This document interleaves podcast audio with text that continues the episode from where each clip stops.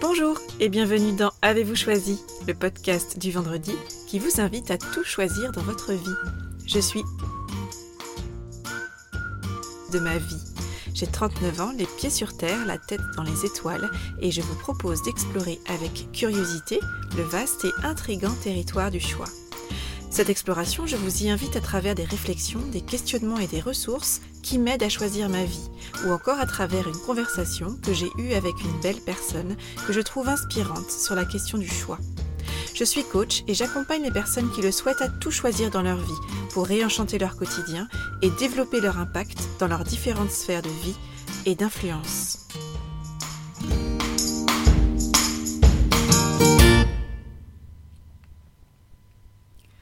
Dans l'épisode 34, Je ne sais pas choisir, nous avons parlé des hésitations, voire des blocages face au choix, et du fait que derrière la difficulté à choisir se cachent généralement deux angoisses qui sont associées.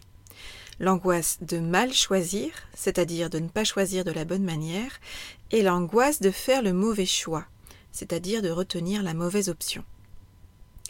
Aujourd'hui, je veux vous parler de cette peur de faire le mauvais choix, de la peur de l'échec face au choix et de la crainte du regret qui peuvent nous tarauder plus ou moins régulièrement, et de la question qui se cache derrière ce méli-mélo de peur et d'angoisse.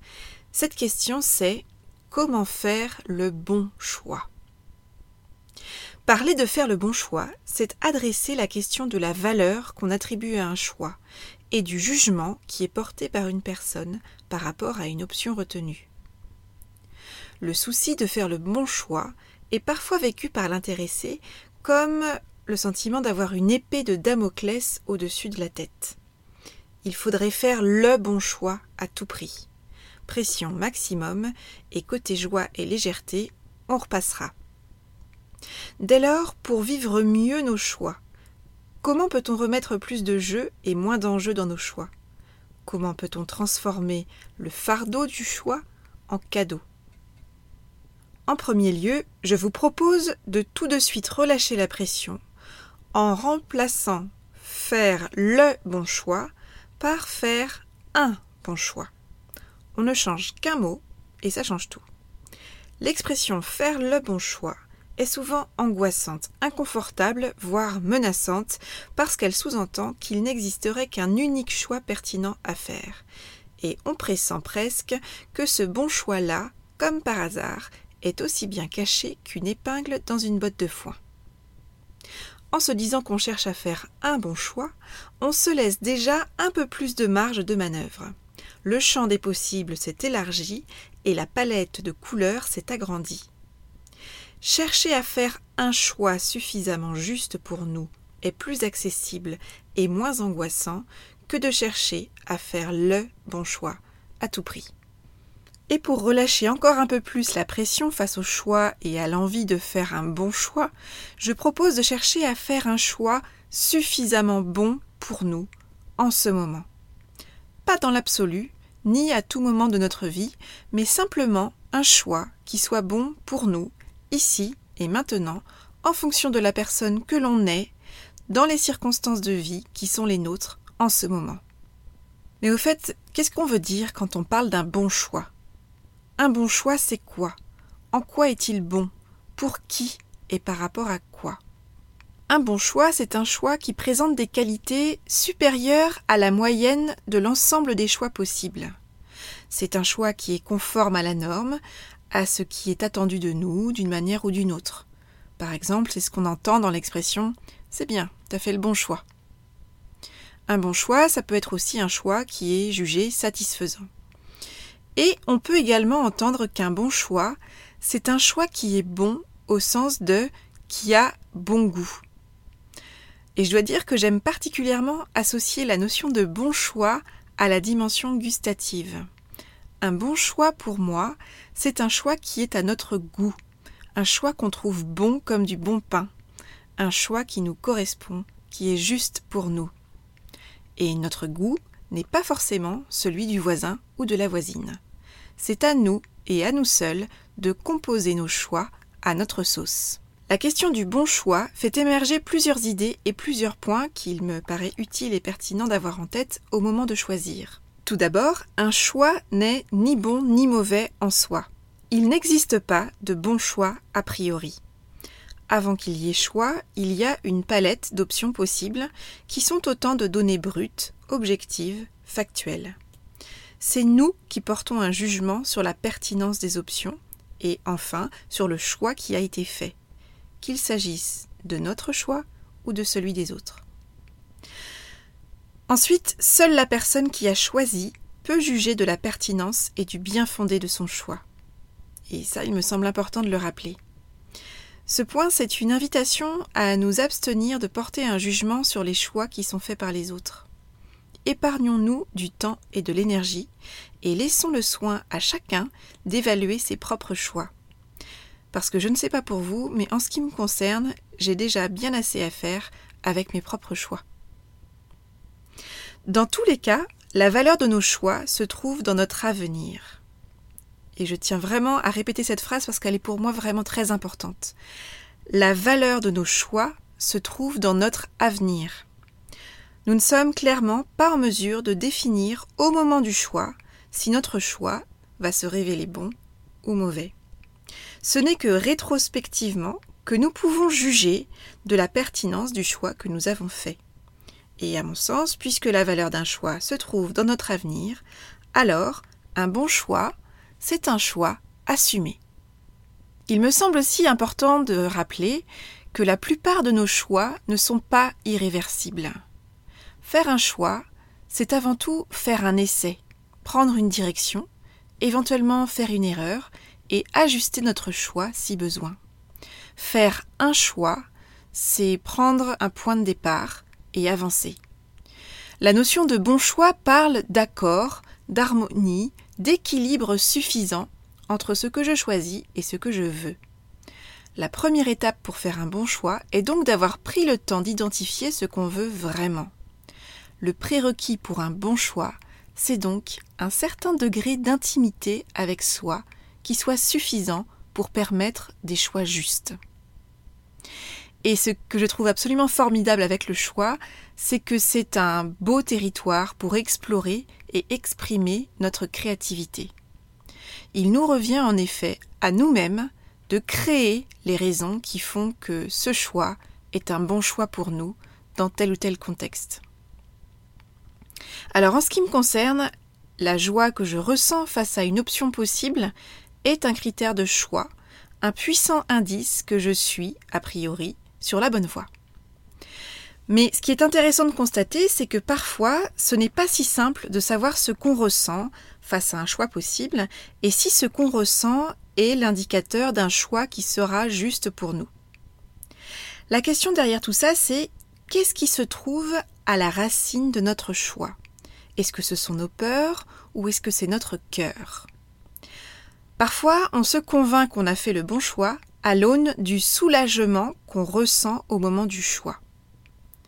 Mais parfois, ce soulagement que nous ressentons nous indique simplement que nous avons fait le choix de notre zone du connu et que nous avons choisi d'éviter un défi qui se présentait à nous. Face à un choix à faire, j'aime me poser la question suivante.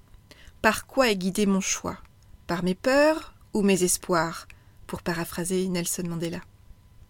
Cette question, je me la pose depuis un choix précis que j'ai fait il y a plus de dix ans maintenant.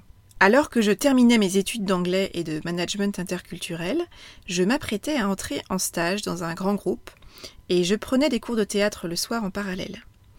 Mon professeur de théâtre, qui était également réalisateur, sachant que j'étudiais l'anglais, m'avait proposé de traduire en anglais le script d'un film qu'il avait rédigé en français. L'occasion était tout simplement incroyable, totalement inespérée, et dans le même temps, c'était un projet qui me faisait faire potentiellement un grand écart dans un agenda qui était déjà très rempli, et c'était un projet qui m'emmenait vers un territoire totalement inconnu, mystérieux, intrigant certes, mais angoissant aussi. Je ne me sentais pas à la hauteur du projet et de la confiance que mon professeur me faisait. Après moult tergiversations, après avoir commencé à traduire quelques pages, après avoir été enthousiaste, puis extrêmement apeuré par l'ampleur du projet, je me suis convaincue que ce n'était pas le moment de me lancer dans un tel projet. Et j'ai d'ailleurs cherché confirmation de cette analyse très cartésienne autour de moi, auprès de mes proches, d'amis, de professeurs. Et je voulais vraiment avoir confirmation que ce n'était pas le moment, que j'étais déjà bien chargée et que bon, bah, c'était dommage, mais que j'allais décliner la proposition. Je manquais de temps, les délais étaient trop courts, je manquais d'expérience, je n'étais pas sûre d'avoir le droit de travailler sur un tel projet alors que j'étais encore étudiante, etc., etc. Au final, j'ai décliné cette proposition. J'ai proposé le nom d'une personne expérimentée et de confiance à mon professeur et j'ai ressenti un certain soulagement.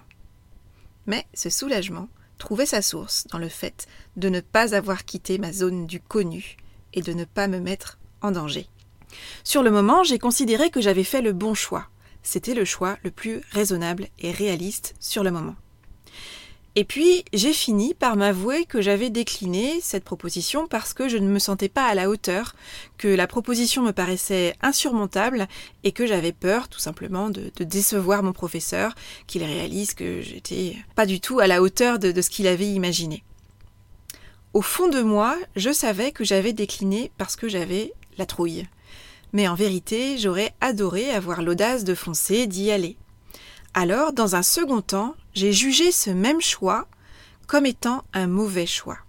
Je jugeais ce choix comme mauvais parce que j'avais fait un choix raisonnable et que j'avais laissé ma peur de l'inconnu prendre le pas sur l'excitation d'aller explorer un territoire nouveau et intrigant. Puis, avec le temps, j'ai porté un nouveau regard sur ce choix, que je considère désormais comme un bon choix, pourquoi est-ce que je considère désormais que c'est un bon choix? Eh bien parce que j'ai décliné cette proposition pour ce qui était, à l'époque, de bonnes raisons pour la personne que j'étais alors. J'avais peur de me planter, j'avais peur de décevoir, et j'en avais oublié qu'on était venu me chercher et qu'on m'avait fait confiance dès le départ. Et je suis tout à fait alignée avec ça, je suis tout à fait alignée avec le choix que j'ai fait à l'époque. Et je considère que c'est un bon choix parce que j'ai tiré un apprentissage de ce choix. Oui, j'ai été très cartésienne dans mon approche. Oui, j'ai été déçue dans un second temps de ne pas avoir osé aller euh, vers cette proposition et vers ce territoire inconnu. Mais au-delà de tout ça, ce choix, il a été déterminant dans ma prise de conscience des mécanismes du choix. C'est un choix qui m'a permis de comprendre combien il était important pour moi d'être honnête envers moi-même et combien j'avais tout intérêt à arrêter de me raconter des salades. Depuis ce choix que j'ai fait, et où j'ai donc décliné une proposition, et que j'ai fait ce choix guidé par mes peurs plutôt que par mon cœur, mais sans me l'avouer, j'ai affiné mon rapport au choix et ma compréhension de ce qui est important pour moi quand je choisis. Donc de ce choix un peu bancal, j'ai tiré un précieux apprentissage qui me permet de considérer ce choix bancal comme un bon choix. J'ai appris, grâce à ce choix, à me méfier du soulagement que je peux ressentir lorsque j'envisage telle ou telle option au moment d'un choix. Lorsque je sens poindre une forme de soulagement à l'idée de faire tel ou tel choix, je me pose la question si je fais ce choix, est-ce que je le fais parce que je suis guidée par mes peurs ou parce que je suis l'élan de mon cœur? Est-ce que je me protège ou est-ce que j'ose? Cet apprentissage que j'applique régulièrement depuis ce choix bancal que j'ai fait il y a plus de dix ans maintenant rend ce choix particulièrement bon à mes yeux. Faire un bon choix, je crois, dépend moins de la qualité et de la quantité des listes de pour et de contre qu'on peut produire, que de l'attention que nous portons à créer les conditions d'un choix qui soit juste pour nous-mêmes. Je constate que bien souvent, se concentrer sur les conditions dans lesquelles nous faisons nos choix s'avère beaucoup plus efficace que de s'évertuer à écrire le scénario du choix idéal. Et je propose de considérer qu'un choix est bon soit parce que les conséquences de notre choix ont été positives, de manière classique, nous considérons que notre choix a porté les fruits que nous attendions, soit parce que, même si le résultat escompté n'est pas au rendez-vous, nous avons tout de même appris quelque chose de nouveau sur nous, sur notre fonctionnement, sur ce qui est important pour nous. Et nous avons gagné une nouvelle clé pour affiner notre façon de faire des choix et d'avancer vers ce qui est important pour nous. Si j'ai appris quelque chose de nouveau grâce à ce choix, alors mon choix a été un bon choix, quelle que soit l'issue, quelle que soit la vie des uns et des autres.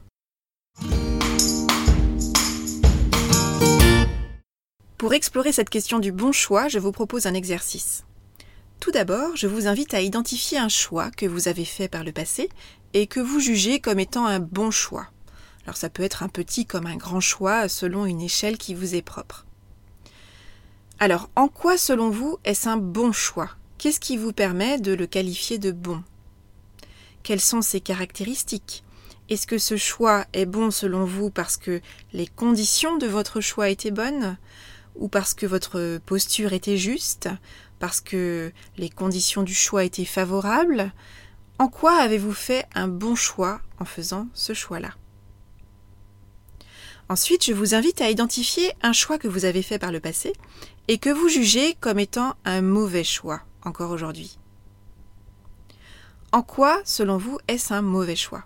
Est-ce que c'est lié aux conditions de votre choix, aux circonstances de votre choix, à votre posture à ce moment-là, à un manque de lucidité peut-être, à un excès de confiance, à un manque de confiance, à un manque d'information, à un excès de zèle, à un manque d'écoute, à un manque de temps, à un excès ou à un manque de spontanéité, à un manque de réflexion peut-être Une fois que ce choix a été identifié, ce que vous qualifieriez de mauvais choix, et les raisons pour lesquelles vous pouvez le qualifier de mauvais choix aujourd'hui, je vous invite à revisiter ce choix et à aller identifier, à aller créer les raisons, vos raisons, qui font que ce choix pourrait finalement être considéré comme un bon choix. Qu'est-ce que ce choix vous a permis d'apprendre sur vous, sur votre manière de choisir, sur ce qui est important ou pas pour vous?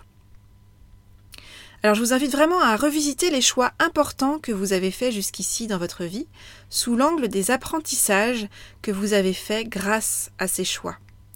Tout ce processus nous permet vraiment de développer un certain degré de conscience euh, dans notre rapport à nos choix et donc d'affiner notre manière de choisir. On apprend, on affine, et c'est, me semble-t-il, de cette façon que nous avançons vers des choix toujours plus justes et plus authentiques. Si vous souhaitez aller plus loin sur la question du choix, sachez que je choisis d'accompagner quelques personnes en coaching individuel. Je les accompagne à tout choisir dans leur vie et à révéler leur singularité. Si vous souhaitez que je vous accompagne, je vous invite à me contacter via la page contact de mon site internet et en fonction de votre demande, nous pourrons convenir d'une première conversation de 30 minutes offerte. Par ailleurs, du 9 au 13 octobre prochain, j'aurai le grand plaisir de co-animer un séminaire qui va s'appeler La pause inspirante à Djerba avec Ida Elicheri, qui est également coach et fondatrice de Femmes au pluriel et mère. Et durant cette pause, nous accompagnerons 14 femmes actives, essoufflées, qui sentent qu'elles se sont un petit peu perdues de vue et qui ont à cœur de remettre leur projet de cœur au cœur de leur vie. Alors si vous vous reconnaissez dans ce besoin de souffler et dans cette envie de vous choisir pour mettre votre énergie à votre service, contactez-moi via mon site ou via la page Facebook Avez-vous choisi pour en savoir plus. Voilà, c'est tout pour aujourd'hui. Vous retrouverez cet épisode et les précédents sur le site oriansavoureluca.com. Si vous aimez ce que je vous propose et que vous voulez faire partie de cette aventure audio, je vous invite à vous abonner à la newsletter de Avez-vous choisi afin d'être alerté dès la publication d'un nouvel épisode. N'hésitez pas à partager votre enthousiasme par écrit en déposant un avis sur le site, sur la page Facebook Avez-vous choisi ou une constellation de 5 étoiles sur Apple Podcast ou sur votre application de podcast préférée et à faire connaître Avez-vous choisi à celles et ceux qui vous sont chers et que l'idée de tout choisir dans leur vie pourrait réjouir. Je vous souhaite une belle semaine et je vous donne rendez-vous vendredi prochain pour un nouvel épisode. Et d'ici là, et si vous choisissiez tout